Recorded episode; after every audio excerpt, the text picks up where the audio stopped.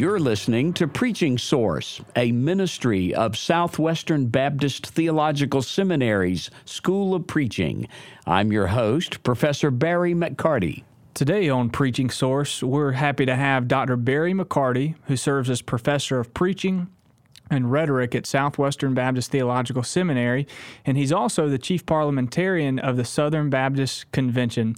So, Dr. McCarty, welcome to Preaching Source. Well, thank you. Uh, Daniel Dickert is, is on my side of the microphone today. And uh, Daniel, thank you for stepping in to, uh, to interview me. It, uh, it wouldn't sound very good for me to interview me. So, thank you for interviewing me uh, today about what I think is going to be an interesting topic for our preachers who are listening. Well, I'm happy to do it. Now, today's podcast is a very intriguing subject as we're going to discuss what do Hollywood screenwriters have to teach preachers about storytelling. So, Dr. McCarty, today's podcast poses the question, as we've already stated, what do Hollywood screenwriters have to teach preachers about storytelling? And we certainly want to answer that question. But first, what led you to look for pointers on preaching from Hollywood? Well, it, we both tell stories. Uh, actually, story is uh, the most prolific form of uh, of information dissemination in, in society. I mean, most of our uh, it's it's the most common art form. Uh, everybody tells stories. Everyone listens to stories. Uh, in your first demand as a audience when you were a child was tell me a story, read me a story. So, from the Cat in the Hat to the Days of Our Lives to the Lord of the Rings, uh, it's the most prolific art form, and so we uh, we work, we play, we eat, we exercise during our waking hours. But a lot of that time is spent either thinking about our story or somebody else's story, and and that's what uh, movie producers do. Essentially, a movie is a story. And I came upon a fascinating book by uh, the guru of most of the modern class of successful Hollywood screenwriters. His name is Robert McKee, and I came across his book that has just, uh, there's one word in the title. It's called Story. Uh, the subtitle is Substance, Structure, Style, and the Principles of Screenwriting. But Robert McKee, for years, for several decades, uh, has uh, held a workshop for Hollywood screenwriters, and there's been some actors, some producers, other people's gone through. The the list of alumni to Robert McKee's storytelling uh, seminar and workshop. I mean, that list just runs right off the page. There are over 60 Oscar winners, 60 Oscar nominees, uh, Geoffrey Rush, Peter Jackson, the whole uh, shop at Pixar Pictures. Uh, these very successful screenwriters have been through Robert McKee's story seminar. And so I, I read his book, and as I did, it just leaped off the page at me. Wait a minute. The, the very thing the secrets that he was revealing about what makes any story interesting were, was just such a natural template or description of most of the biblical stories. And over half the uh, Bible is narrative, and the parts that aren't narrative certainly have a story behind them. And so I just, it, it just jumped off the page when I, I would read page after page of his book, and I thought, oh my goodness, how helpful this is to preaching. That is helpful. And the, our audience today on Preaching Source, many of them are pastors and preachers. So, what does Hollywood have to teach preachers about storytelling? Well, first of all, let, let me identify uh, six or seven pieces of, of a story as McKee approaches it for screenwriters. Uh, but stories are composed of events that take place in a setting. So every story that's told, it it's it's a series of events. There's something happening in the story. There there's some action. You know, producers when uh, the director when he wants to start filming, he says action. And so in a story, there's always some action in the story. That action or those events, they take place in a setting. There's a time, a place, a background. Uh, you know, most preachers, when they're dealing, especially with a biblical narrative, or really with any genre of Scripture, you, you want to do your biblical backgrounds. So, hey, was this the letter from Philemon? Well, who's Philemon? Well, he's man that lived in Colossae, a friend of Paul, won to Christ by Paul. Uh, well, what's he talking about? He's talking about this runaway slave. What's his name? Onesimus, a slave. Slavery, the first century. Paul's in prison, a thousand miles from Colossae. There's a letter that goes to Philemon, along with a letter. Colossae. See, there's there's this. Did Paul ever go to Colossae? Colossae? We don't think so. We don't know. Uh, but the road runs, you know, east-west through the Lycus Valley. So see, uh, all of a sudden, as soon as we you open the book of Philemon, you've got these questions about okay, what's the setting, what's the scene, what's the history, the language, the time. The, so if a, a story consists of events that take place in a setting, but those events, that action in the story, uh, those are centered on characters. Uh, every event in a story is either caused by one of the characters or it affects one of the characters. So you have events, you have settings, you have characters.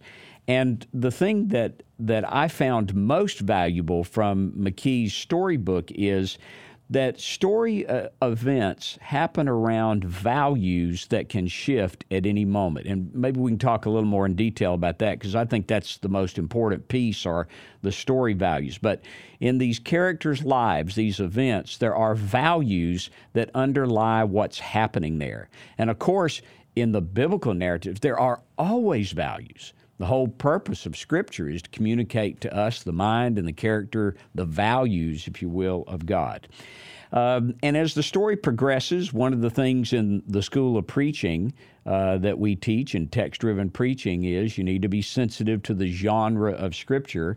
And uh, when uh, you're preaching narratives, you want to look at the scenes. So, in those scenes, those story values can change in the life of a character. Uh, sometimes a series of scenes build to a major climax or reversal of a story value. That'd be called an act, and then a series of scenes or acts builds to a story.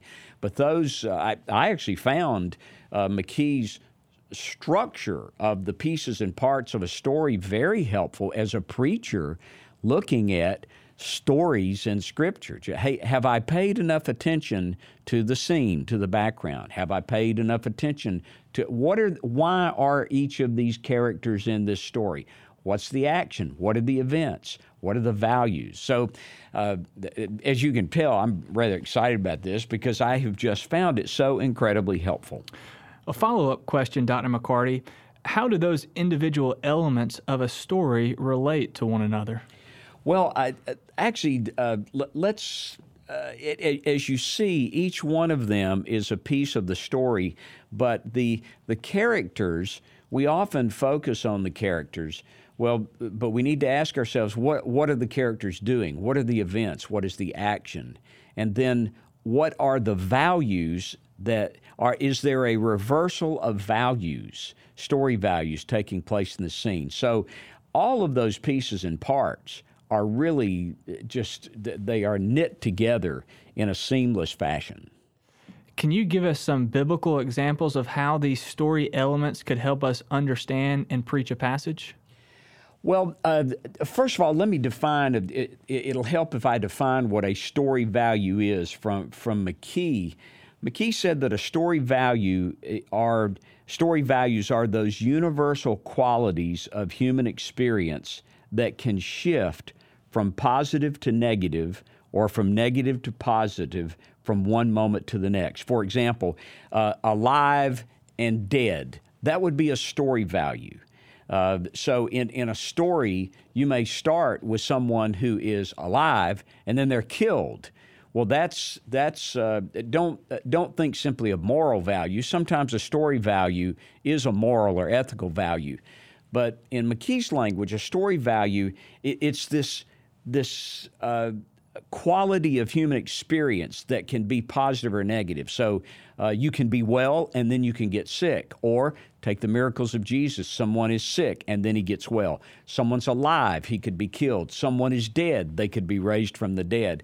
So those, uh, those polar, those opposite opposing story values life and death, uh, love and hate, freedom and slavery, truth and a lie, courage and cowardice, loyalty, betrayal, wisdom, stupidity, strength and weakness, excitement and boredom. See, uh, all these opposing values are held in tension in the story, and they that's what makes a story interesting.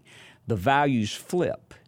Uh, say, uh, the uh, story of the Good Samaritan. A Jewish man has been up to Jerusalem to worship. Uh, was that a good thing about? Oh, that's a, a good thing. That's a great thing. I mean, for these Jews to go up to a feast to Jerusalem, that's a happy thing. Everything is well. And now the man's going back home. What a wonderful thing. Been to worship, going home. Ooh, he's fallen upon by thieves and he's beaten, he's robbed, he's left for dead in the ditch. So all of a sudden, the man goes from having a great experience and and being safe to all of a sudden being on death's door. Ah, okay, so he's almost dead. Next scene, uh, there is a Levite coming down the road. Oh, uh, a fellow Jew. Surely he's, ah, oh, we're relieved. He's going to get the help that he needs. No, the Levite doesn't help him. He goes by him. And so he's back at death's door. So he starts from positive to negative to hopeful, positive, then back to negative. Well, here comes a priest. Uh, you know, the I forget who comes first, priest or Levi, but um, uh, you know, a priest comes out. Ah, a fellow Jew, a professional religious person. Surely he's going to help. No, and so the hope is raised, and then it's dashed. Uh, and then a Samaritan comes. Well, there isn't going to be anything good about that. That's a negative value. A Samaritan, an ancestral enemy of the Jews, what's he going to do? Go over and finish him off? Is he going to rifle through his pockets to find the you know coin that the robbers may have missed? You know, it's it's it's not good. Oh, all of a sudden, the Samaritan does something unexpected. He helps the man, bandages his wounds, does some extraordinary acts of generosity. So, see, right there in that story, from scene to scene, you have these story values that are flipping. Uh, but these story values are changing, these dramatic turns of story values. They are uh, keying on event. The characters in the story do something. The man who goes to Jerusalem and then home is doing something. The robbers are doing something. The priest does something. Even doing nothing is doing something.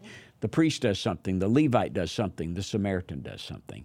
And so that that just you know whether it's Indiana Jones or Jones or Lord of the Rings, Lord of the Rings opens, everything's fine in the Shire. Ooh, then there's this dark power and force. Uh, you have these powerless little hobbits, and ooh, all of a sudden they turn out to be the heroes. And so, I mean, any movie, any story, any book, any novel, any I would say just about any biblical passage. If you look for what's the setting, who are the characters, what's happening, what's the action, and most importantly, what are the story values that are changing, that are flipping there?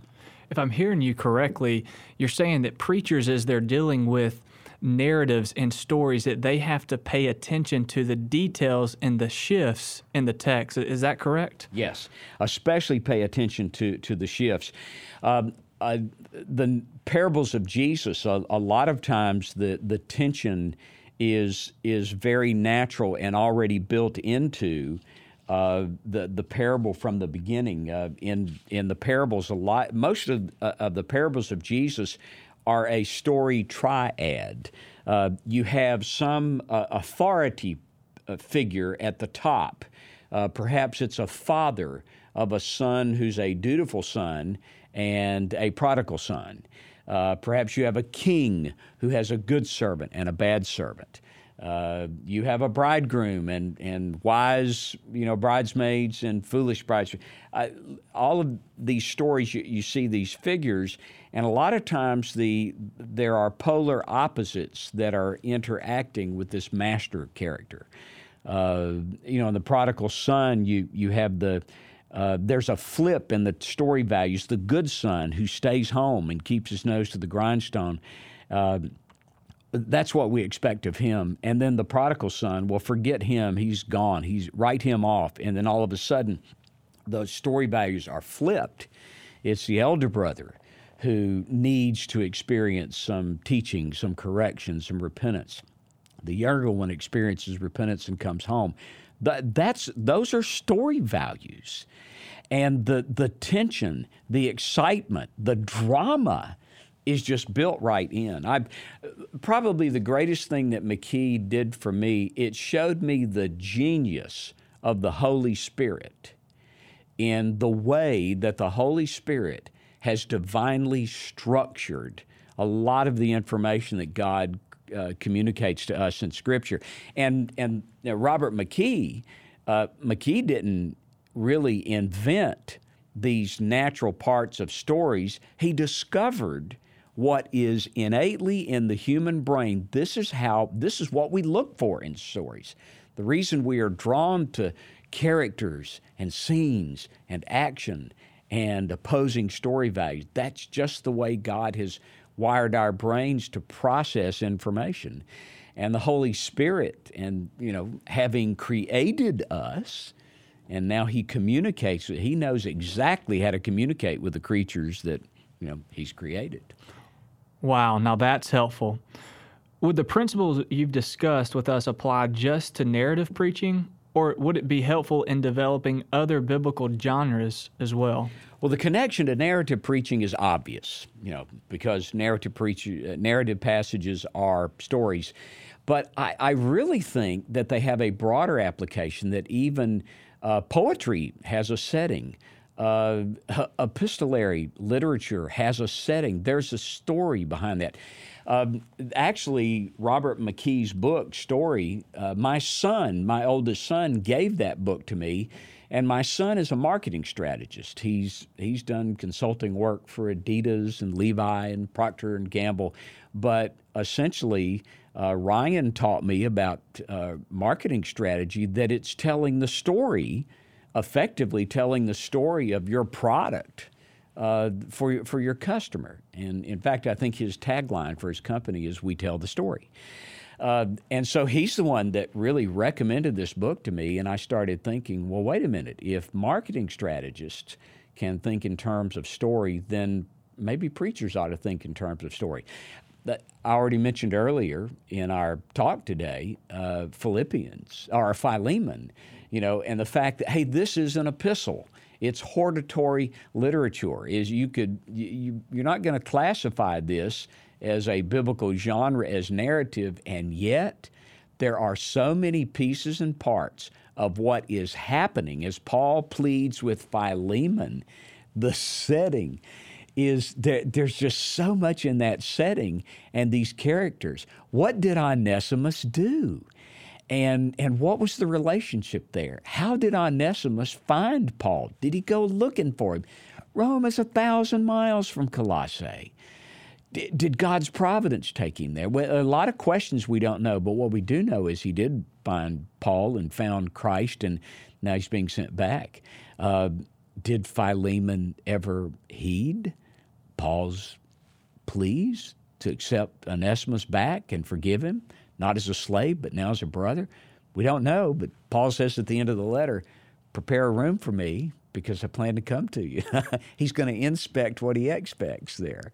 But see, that's uh, you. I, I, I wouldn't dare preach Philemon without some of the biblical background to set the to set the instruction of the letter in the human context, which is a story. So, all of those epistles they flow somewhere out of a missionary journey, the Apostle Paul or uh, Corinth. Boy, what drama there! Hey, they're good, they're bad, they're good, they're bad, they're good, they're, they're wise, they're confused, they're wise. They're, you know, but there's so I would say.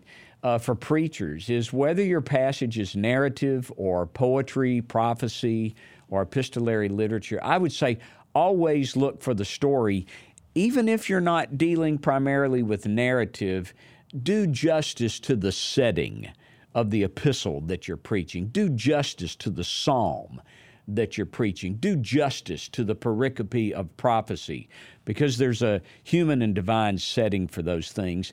And in those settings, you're going to find story.